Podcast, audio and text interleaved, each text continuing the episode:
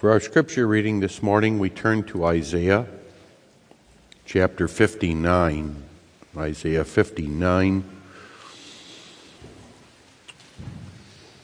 This chapter is part of a rather lengthy rebuke by the prophet of Israel's life and especially in the previous chapter their worship, their worship of God by fasting and observance of the Sabbath was non existent or hypocritical. And he continues that reproving of the nation, leading, of course, to their one hope and deliverance, the Redeemer, the Redeemer out of Zion. Let's read Isaiah 59. Behold, the Lord's hand is not shortened, that it cannot save, neither his ear heavy, that it cannot hear but your iniquities have separated between you and your God, and your sins have hid his face from you, that he will not hear. For your hands are defiled with blood, and your fingers with iniquity. Your lips have spoken lies, your tongue hath muttered perverseness. None calleth for justice nor any pleadeth for truth. They trust in vanity and speak lies. They conceive mischief and bring forth iniquity. They hatch cockatrice eggs and weave the spider's web. He that eateth of their eggs dieth, and that which is crushed breaketh out into a viper.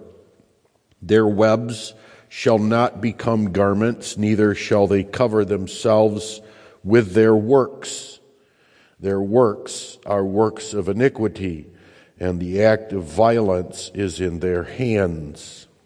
Their feet run to evil, and they make haste to shed innocent blood. Their thoughts are thoughts of iniquity. Wasting and destruction are in their paths. The way of peace they know not, and there is no judgment in their goings. They have made them crooked paths. Whosoever goeth therein shall not know peace. Therefore is judgment far from us, neither doth justice overtake us. We wait for light, but behold obscurity, for brightness but we walk in darkness. We grope for the wall like the blind, and we grope as if we had no eyes. We stumble at noonday as in the night. We are in desolate places as dead men. We roar all like bears and mourn sore like doves. We look for judgment, but there is none. For salvation, but it is far off from us. For our transgressions are multiplied before thee, and our sins testify against us. For our transgressions are with us, and as for our iniquities, we know them in transgressing and lying against the Lord and departing away from our God, speaking oppression and revolt, conceiving and uttering from the heart words of falsehood, and judgment is turned away backward, and justice standeth afar off. For truth is fallen in the street, and equity cannot enter. Yea, truth faileth and he that departeth from evil maketh himself a prey. And the Lord saw it, and it displeased him that there was no judgment. And he saw that there was no man, and wondered that there was no intercessor. Therefore, his arm brought salvation unto him, and his righteousness it sustained him, for he put on righteousness as a breastplate and a helmet of salvation upon his head And he put on the garments of vengeance for clothing and was clad with zeal as a cloak. According to their deeds, accordingly he will repay fury to his adversaries, recompense to his enemies. To the islands he will repay recompense. So shall they fear the name of the Lord from the west and his glory from the rising of the sun. When the enemy shall come in like a flood, the Spirit of the Lord shall lift up a standard against him, and the Redeemer shall come to Zion. And unto them that turn from transgression in Jacob, saith the Lord.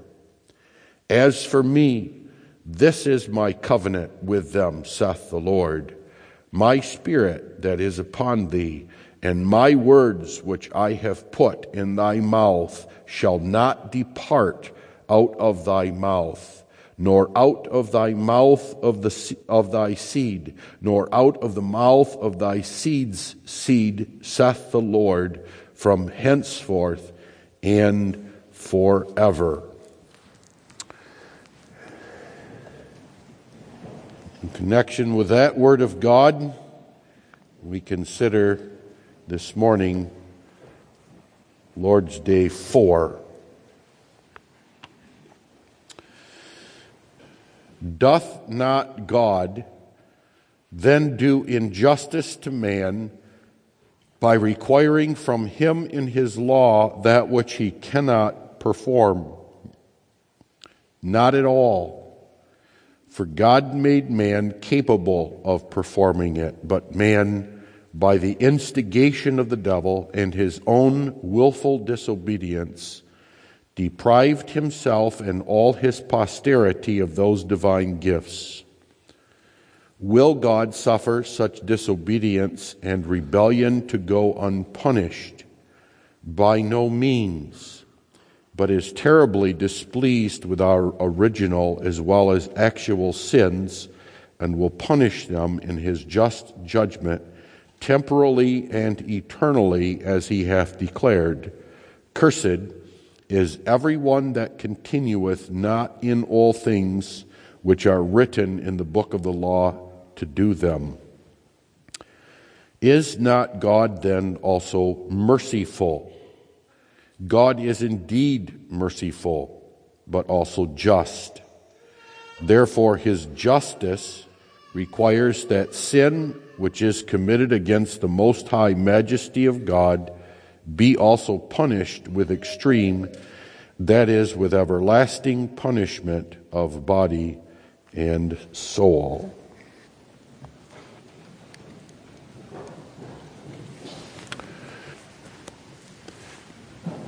Beloved in our Lord Jesus Christ, to fully benefit from the comfort of the Word of God that's found here in Lord's Day 4, it's very important to understand what really is going on. The temptation is to look at the instruction here in Lord's Day 4 and simply think that it's asking a bunch of disconnected questions that really aren't to the point or perhaps at best simply tell us some facts about God that we already know.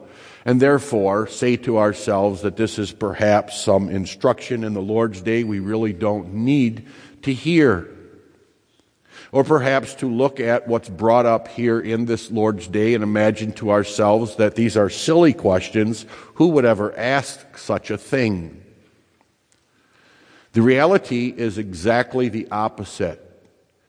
This Lord's Day is a very, very important and significant Lord's Day.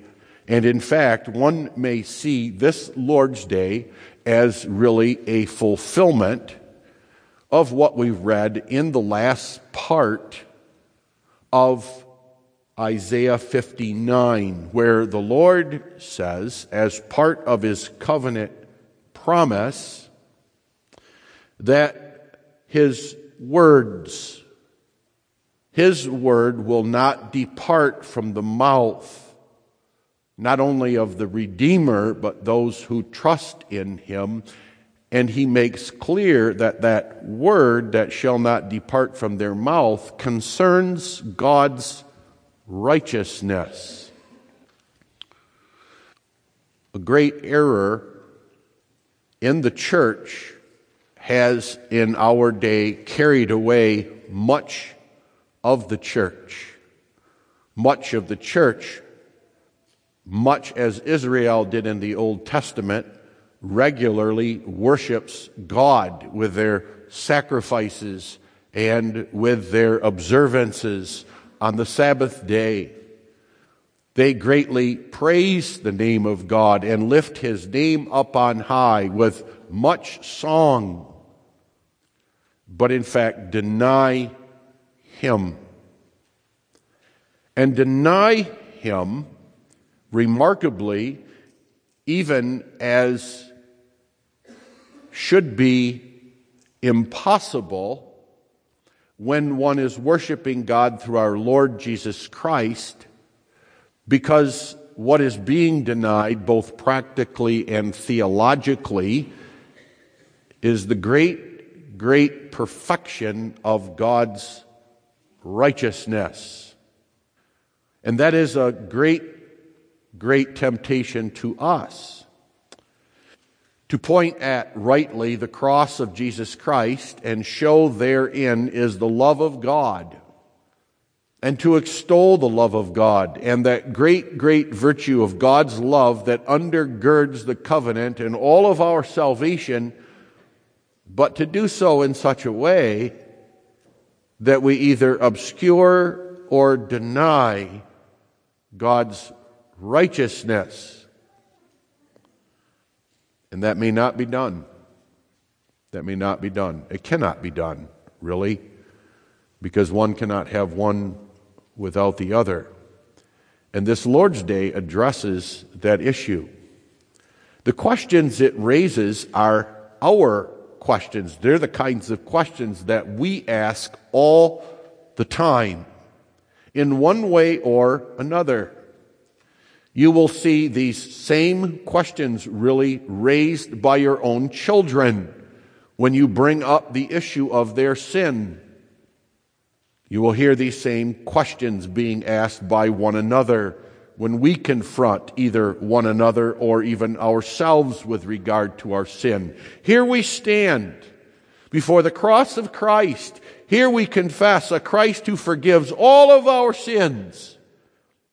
And yet, and yet there's something in us that will deny God's righteousness, that will impugn God's righteousness, to escape really the reality of our sins that we ought to confess that they may be forgiven in the cross of Christ. You see, the way of salvation is the way of confession. What Jesus forgives is our sins. And when one is denying his sins by impugning God's righteousness, he's not only not confessing his sins, but he's blaming God for them. That's what's going on here. The Catechism is confronting us with the very questions that we ourselves raise in one way or another regarding the righteousness of God. And so that's a theme we're trying to capture. A righteous misery is the theme, a righteous misery. And we notice first the righteous God, secondly, his righteous judgment, and finally, a righteous mercy. So, how often do we think about God's righteousness? Probably more often than we want to admit but we probably don't recognize it either because often we're doing exactly what the Apostle Paul says the ungodly do. That part of the great, great wickedness whereby the whole world is convicted before God, all men doesn't matter who they are or where they are found. Doesn't matter whether they came into contact with the Holy Gospel and rejected it or not. all men are guilty before God because there is one thing that God reveals to all men. They all can see it, they all know about it. And that is his righteousness. That God is a righteous God, and as a part of his righteousness, he punishes sin with what it deserves. And every single human being knows this. That's part of what we learned earlier. When we learned that our misery is learned out of the law of God. I made a distinction there about what we learn and what all men learn about their misery, an important one. What we're learning is the learning of faith. The learning whereby when one knows and is informed, it turns to Jesus Christ for the solution, turns and trusts in Jesus Christ. Nevertheless, we also learned that all men know about God and thus their misery from the law of God, and it really makes no difference where that law is revealed. Whether that law of God is revealed in the Ten Commandments of the Word of God, which is given to us, to God's people, was given to His Old Testament people, or that law as it's found in the hearts of men, as it's stamped there, as it were, by God Himself in the conscience which we learned the Apostle Paul pointed to and gave as a proof that there is such a word of God, His law, about what's right and what's wrong, the proof being that men accuse other men on the basis of that testimony. A man may accuse another of the very same thing that he does. He accuses his neighbor of doing wrong, but he himself does it. Now, why point that out? Because you understand that it's impossible really to know such things without knowing the righteousness of God. Part of the point of the apostle back in Romans is what therefore is revealed in the law is the righteousness of God. It's not that it reveals our misery as such. The law doesn't say anything about your misery. It's simply a number of do's and don'ts. It simply speaks about how you're to behave toward God and your neighbor. It doesn't say you're miserable. Yet we, we learned we know our misery from that. Well, how can that be? The answer is because the law teaches us righteousness. The law is the Word of God. And that Word of God isn't arbitrary. That Word of God, which is His law, that which sets forth this is what you must do, and this is what you must not do, aren't simply things that God thought about and thought would be a good idea to impose upon us in order to regulate our life for some benefit or other. Now, truly, when one follows the Word of God, there is benefit and blessedness because God sets forth those things that are real and true that one cannot violate without consequences. When one worships idols instead of the one true God, then in a time of trouble, those idols cannot save. They simply can't. But those commandments and the law of God is a reflection of who God is, the reality of God. And particularly now, the righteousness of God and the related virtues of For example, his holiness, very closely related virtues with regard to God. They reveal those. And not only do they reveal those, but they reveal those as fundamental and basic to God. God can no more be unrighteous and unholy than he could be God. To be God is to be those things. And we must understand that they belong to the glory and the goodness of God. These are desirable qualities in God, not only necessary, but desirable. God glories in His righteousness and in His holiness.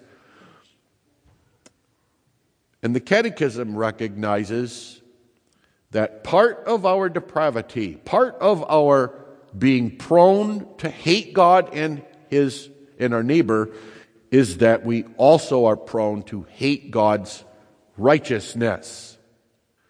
Part of our sin and our sinfulness is we easily deny the righteousness of God. And even when confronted by our sin, there's a temptation to deny the righteousness of God, to set it aside, to consider it as something unimportant. That's why it's so, so easy for us to emphasize the love of God. But, and that's not a bad thing. It's too bad that we often have to be reactive to that word because the false church has so misused that term, redefined it so that the love of God that they preach is nothing like the real love of God. But the real issue there is what we are prone to, which is to have a love of God that's exclusive and depart from his righteousness. Oh, how easily we remind one another that we have to love one another and we have to be loving people and we have to deal with one another in love. But often it's always in such a way that we turn away from sin. We don't, we don't, we don't want to acknowledge the sin in ourselves or in others. We don't want to deal with the sin. Our love is the kind of love that just simply overlooks and excuses sin. And this is what this Lord's Day is getting at. We have to think about God in terms of the pictures that we have to have some understanding of this. In fact, we have to see that the love of God and the righteousness and the holiness of God, justice, which is mattered, mentioned here in the Lord's Day, are all connected. You cannot disconnect them. You cannot have one without the other. And the pictures, for example, that we have are let's take a fire. God is like a fire. Now, of course, when a fire is burning down your house, we don't want fire. We don't like fire. Fire's a bad thing. But no, the problem is not the fire. The problem is that the fire is in your house. Fire is a wonderful, wonderful thing. Where would mankind be without fire? You wouldn't have any heat in your homes. You would quickly freeze to death in the winter. Think what fire consumes. Think of all the valuable things that it does. And now realize that fire cannot have any of those good qualities. It cannot give off light and heat. It cannot burn up things that need to be burned like refuse and waste, except it have the qualities of a fire. It has to burn. That's somewhat like the righteousness of God. To have a God who is unrighteous or has no righteousness is like a fire that doesn't burn. And then there's no heat, there's no warmth, there's no light, there's nothing. And pretty soon everyone's dead. And the waste piles up. Or look at the sun. What can exist without the sun? What can there be without the sun? And can you have a sun without that burning fire? Can you have the light? The light by which we see, the light that causes the trees and the plants to grow. Can you have any of that without that burning purity, that amazing, amazing process by which the sun does what it does? Without that, you don't have a sun. All you have is a big glob of something. That's what we need to be reminded of when it comes to God. We tend to like righteousness and justice when it applies to others. We don't like it applied to ourselves. We can stand up and scream for justice and righteousness and holiness and sanctification and all these things in others, but not ourselves. We like the idea of a God of love who forgives, God of love who loves us with an everlasting, unbreakable bond of love, but not a righteous God who so loves us. You see? And if you doubt me on that, simply ask yourself if you recognize yourself in any of these questions. Now look at the first question Doth not God then do injustice to man by requiring from him in his law that which he cannot perform? And all of us cry out with the catechism, Of course not. Not at all. Not at all. God didn't do injustice to man. Who would say such a silly thing? Why, those people out there. I can imagine them saying it. I can imagine the heathen man to whom the gospel comes there's the missionary preacher preaching the gospel. And this word of God comes to the heathen, and the heathen says, Nah, that sounds like an unfair God. He has this law, and this law is unachievable, it's unattainable. Who can keep that law? Who can follow that law? Therefore, God is unjust, He's unrighteous. Now, it's true. I doubt any of us would ever make that argument, at least that blunt. But you understand what our fathers are getting at. We make that argument anyway. That's what makes it so bad. We know it's not. We know it's not true. We know what the truth of the matter is. We confess this in the Heidelberg Catechism, and yet we make it all the time. Comes out in the words, I can't help it. Can't help it. You, sir, have a drinking problem. That drinking problem is destroying your home and your family. I can't help it. You, sir, have a greed problem. You spend all your time chasing the almighty dollar. You give very little time to the church, very little time to God. It's all about you and your money. I can't help it. You, sir, are a workaholic. You spend all your time at work. Work, work, work, work, work. Very little time for your, for your family and your wife and your children. Yeah, I can't help it. That's who I am. Now, what's the difference between those two things?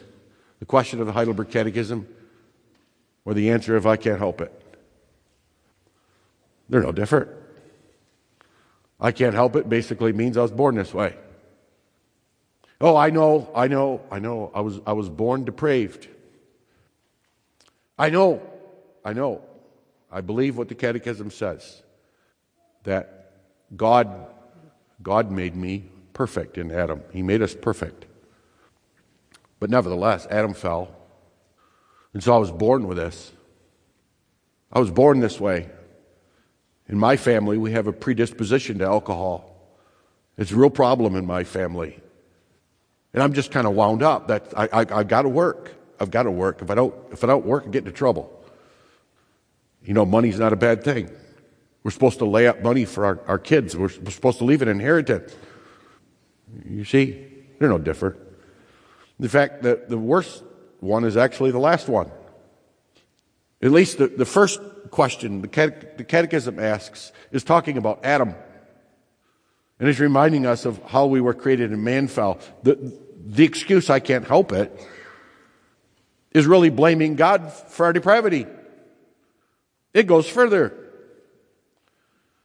It says, I'm, I'm this way because I'm, I'm born depraved, and that's God's fault too. It ignores the reality that depravity, that great, great misery of our sin and sinfulness is not the just judgment of God. That wasn't fair of God. That wasn't right of God. To impute all that to all men that are in Adam, that's not fair. That's not right. And so much is it not fair and right that I have a good excuse. A good excuse. I'm trying. I'm trying to do better. I'm making some, some progress. Now, why do we bring up that excuse? Again, again, it, it, it's a very righteous argument in our eyes.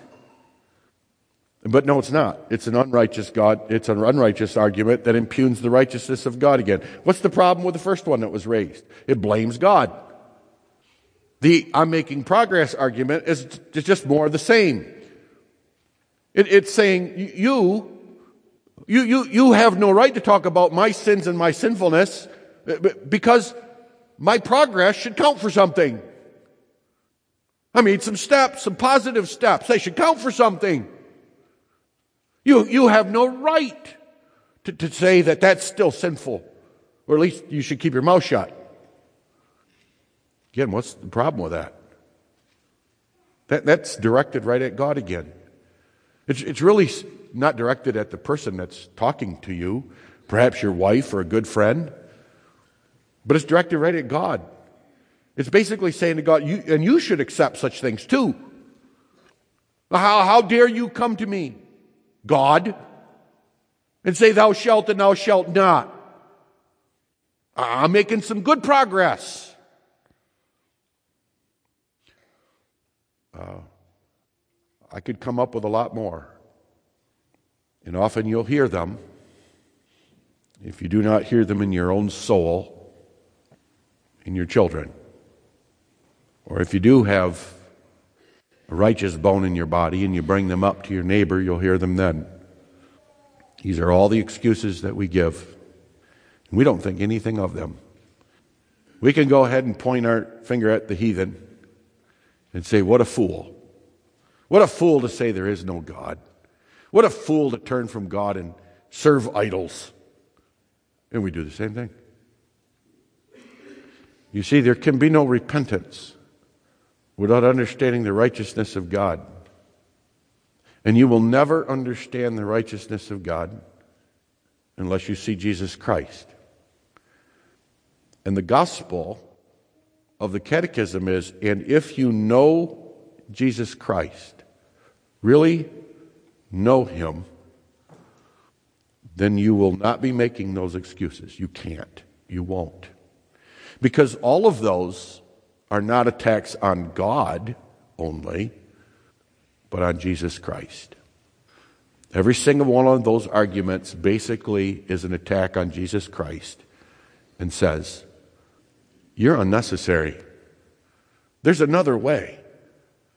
That's what they say. You see, if you want to know anything about the righteousness of God, you have to go to Christ. And then you really see. You can imagine what is true and think about it for a while. Yes, God loved us with an everlasting love, an eternal love, which love explains Christ.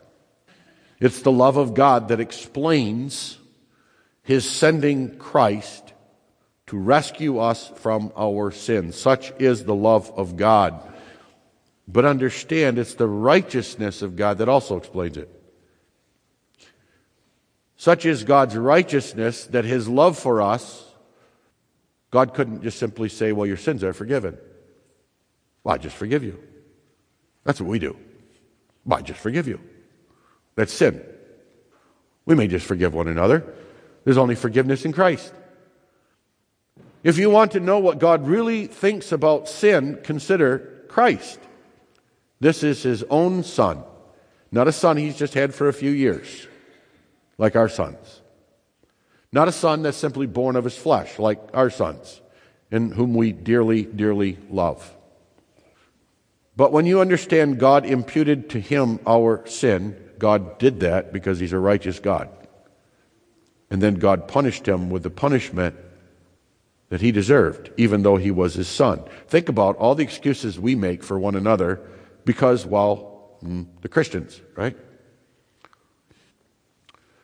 Why, we're going to overlook that sin over there because they're so and so. They're an important member of the church. Or, she's such a wonderful woman. Or, well, that's my son. We're, we're, gonna, we're not going to really do anything about this sin. As a mother, I'm not going to discipline it. I'm not going to bring it to my children and say, You may do that. You may behave that way. And why do we do that? Is it because we don't know it's wrong? We don't know that this is wrong before God, even? No, it's not the problem. The problem is we don't care. Because we really don't care about the righteousness of God. And we love our son, or we love our friend, or we love that man in the church more than we love God. That's really the problem. We made an idol out of them. But that's not God. I can assure you, God loves his son much more than you love your son. And God loves Jesus Christ a lot more than you love your best friend.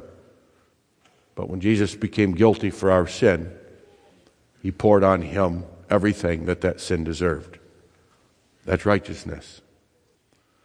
And now you and I come along. This is, this is what makes it so wicked. Here's our sin. That it's sin shouldn't be in dispute. In fact, that should be our default position. Even if we do the most holy thing in all the world, someone comes along and says that's sin, our default position really ought to be, yeah, you're right, it is. it is. I was praying, and um, if I look back on my prayer, I, I certainly sinned in that. But no, that's not who we are. And that should be our default position, not only because we know these things intellectually, but our response should really be I'm so glad you pointed that sin out because now I can bring it to Jesus and he can forgive it. Right? How do you get rid of sin? How do you how are you released from sin, shame, and all that. You, you bring it to Christ, right? But no, no, no. We're going to go to a defense of our sin. And we're going to appeal to all kinds of things. And we'll do this impugning and robbing God of all the glory of his righteousness. That's who we are. That's what's behind all this. And it even continues with regard to the sin itself and what it deserves. That's the idea of the second question. Will God suffer such disobedience and rebellion to go unpunished? Why is it asked that question? And the answer is because it is in our nature to imagine the exact opposite than the answer. We sin and we shrug our shoulders. And when it gets really bad in Israel, like at the time of the prophet, uh, then there can be huge, unbelievable sins, the kinds of sins that make the world even ashamed. And we're, we're kind of like this. So? And we offer up all the same excuses again. But re- really, this is the excuse that's behind, well, just forgive them. Well, just forgive me. It's a form of, well, God's not going to punish me for this sin, so you shouldn't. There shouldn't be any punishment for this sin by the state, shouldn't be any punishment for this sin by the, the church. And if you follow that logic and you look at that thinking, you'll find out that that's the very thinking about God in the everlasting judgment, too. We act as if God will never even bring these things up. That part of my deliverance and my salvation is that God really doesn't see my sin and God really doesn't think much of my sin. I can sin and it doesn't even make him angry. He loves me. God don't get angry at my sins. When I stand in the judgment, they're not even going to be brought up. They remain hidden. And I can see where God would certainly judge some people with eternal hell, but not me. That's not what I deserve. My sins aren't like their sins. That's all forms of, yes, God is not going to punish my sins with what they deserve. And and here's the thing the Catechism really doesn't talk about, but I'm going to bring it up. But this is all why, when we adopt that thinking without repudiating it, without rejecting it, we soon find ourselves living in sin. You ask yourself, how can that be? How can that be a child of God who knows God? Because it's talking about someone who knows God. How can it be that someone knows God, knows the righteousness of God, and knows these things even in the truth of Jesus Christ, and then goes and lives in sin? Yes, well, how can that be? It, it starts here. It's a slow process, but it starts here, basically, with the things that, well, God's not going to punish my sin with what it deserves. And what it leads to is even ingratitude for Christ. You see, if you don't think your sins really deserve what they really deserve, then Christ hasn't forgiven you much, has he? Then Christ really hasn't borne much for you. He's maybe borne a lot for other people, but not for me. And the life of ingratitude is a life of wickedness. Wickedness is ingratitude. You see how practical this can be? That's why it doesn't take long where that sets hold in the church. And pretty soon the church is even denying the reality of hell. You ask, how does that happen?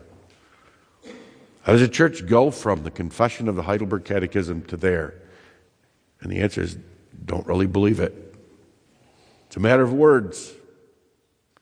But it doesn't start with the church as a whole, it starts in the individual heart, it starts in the congregation, it spreads like a cancer. Pretty soon everybody is infected with that thinking. That the main thing in the church is really to deny your sin, to hide your sin, to excuse your sin, never considering of what you're really saying about God and His righteousness and what a God without righteousness really would be. No, cursed. Cursed is every single person. Cursed is you, cursed is me. Not only cursed because we've sinned against God, but even after we know better, we don't continue in the things that the law requires of us. Cursed because I really don't think much of it either. I just take it for information, shrug my shoulders, and say, well, so what? And it shows. Assuming someone says, you sinner. I don't go to Christ. I don't say, yeah, you're right. One last try, and this is the one that gets us. Is not God merciful? Speaking frankly, beloved, this is the one that gets us. Well, the other two, when the word of the Heidelberg Catechism comes, it pierces your soul, and you say, Yep, that's me. I can't help it. I try really hard. My sins don't deserve that. They're not that bad. Is not God merciful? Is not God love? Do you understand how wicked that is? Because what we mean by that is terrible. Now, first of all, let's establish that this is indeed what we think. And again, this is not the attitude of the ungodly. This is the attitude of those who know God and know something about God and know something about the mercy of God. Who know something about how God treasures mercy and could give many, many examples of God's mercy. They can cite all the texts in Scripture about God's mercy, all the examples of it, all the parables about it. 70 times 7 is words that are emblazoned in their head. But live without a real understanding of God's mercy. Where it comes out is when they chastise others for not forgiving. You're unforgiving. You're hard hearted and cruel. Why can't you forgive that person? We should just forgive and forget. Just forget the whole thing. Let's let bygones be bygones. Can't you see they're sorry? We got a million ways of asking the same question.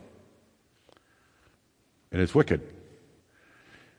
Because we do not want a righteous mercy. What we want is human mercy. What we want is what parades as mercy and grace, but in fact is cruel beyond belief. We want a mercy of God, and therefore mercy in others that comes some other way than God's righteousness.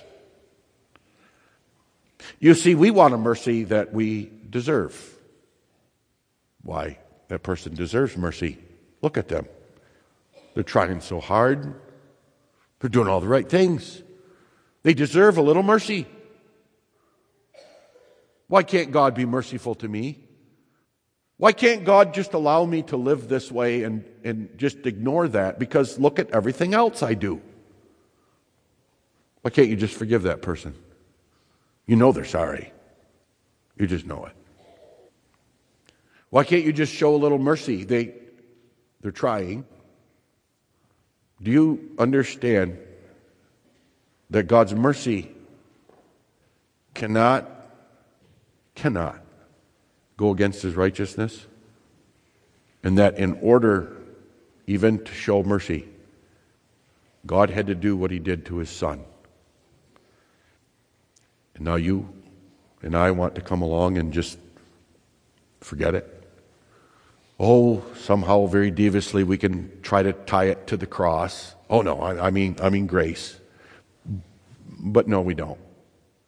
Hidden in our heart, hidden deep in our soul, is we want forgiveness, the good old fashioned way of earning it, or impugning God's righteousness. And every time we have to be reminded, but you're saying something about God. If that's what I may do, then that's what God may do. And then you don't have mercy, do you? Do you understand? You only have mercy. Grace is only grace, and mercy is only mercy when you have something that's deserved, i.e., the judgment and wrath of God.